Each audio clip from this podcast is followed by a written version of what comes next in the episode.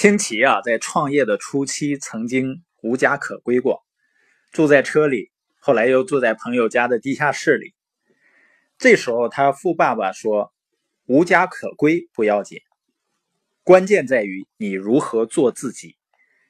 选择不断奋斗，你会成为一种人；选择退出呢，你也会成为一种人，但绝不是同一种人。”清奇和他的妻子呢，从追求工作安全转变到追求财务自由，经历了无家可归的痛苦和绝望。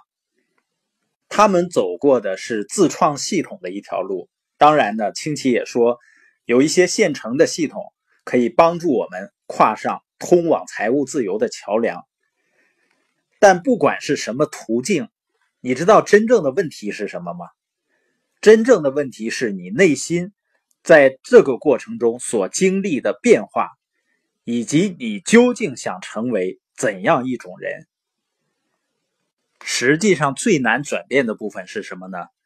就是人们从为钱去工作，进入到去建立一个资产，最终呢，资产给自己赚钱。而富爸爸对清奇和他的儿子说呢，钱是一种毒品，他们。给富爸爸工作，富爸爸却拒绝付钱给他们。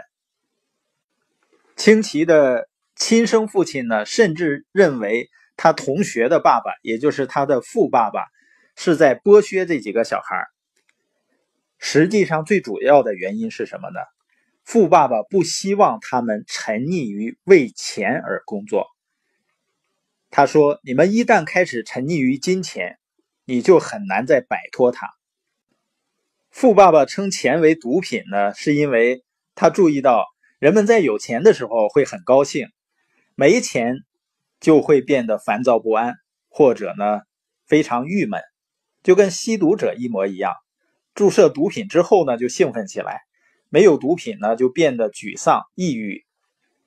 所以富爸爸说：“小心对钱上瘾。”他说：“一旦你习惯了为钱工作。”就无法摆脱他的纠缠。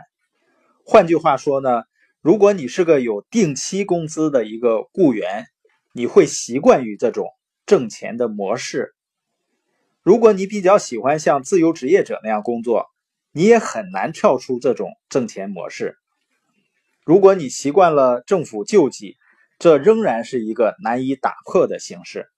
所以说，从左象限进入右象限。最难的一关就是，你必须改变目前的挣钱方式。富爸爸说呢，这不只是打破一种习惯，也是在戒掉一种瘾。因此呢，富爸爸对清奇和他的儿子强调，永远不要为钱工作。他坚持让他们学会创建自己的系统，并将系统。作为获取金钱的途径，从左象限进入右象限的过程中，实际上最大的挑战在于你周围的人并不是那么理解你。我在早期建立市场的过程中，因为需要个人的成长，所以生意进展很慢。周围的人都觉得你做点什么不比你做这个要强得多呢？而我们性格中的一面呢，也想把我们拉回到熟悉的、有工资保障的生活中去。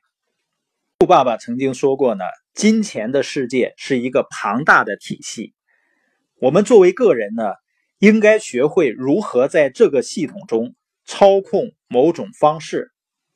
比如说，E 象限代表你要为系统工作，S 象限呢，代表自己就是一个系统。离不开 B 象限代表创造、拥有或者控制系统，I 象限的人呢代表投资于系统。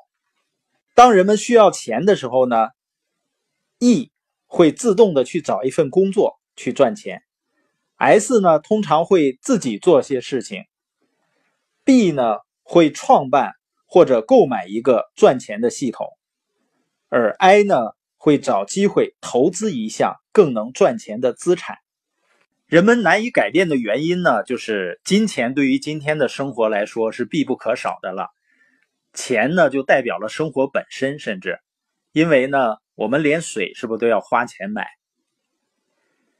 当你开始转移，比如说从 E 象限进入 B 象限，但是你的状态呢，仍然习惯于做 E，或者呢，害怕结束那种有保障的生活，于是呢，就会内心挣扎反抗，就像一个溺水的人为了呼吸而挣扎。或者是一个饥饿的人，为了活命，任何东西都会吃一样。你内心的争斗呢，会使整个转变的过程变得非常困难。这是什么呢？是一场已经发生了改变的你与你想要成为的另一个你之间的战争。就是你内心中有一部分仍旧在寻找安全感，他在与你想获得自由的那部分斗争。只有你能决定最终谁会赢。你要么创建自己的企业，要么回去找份工作，永远停在那儿。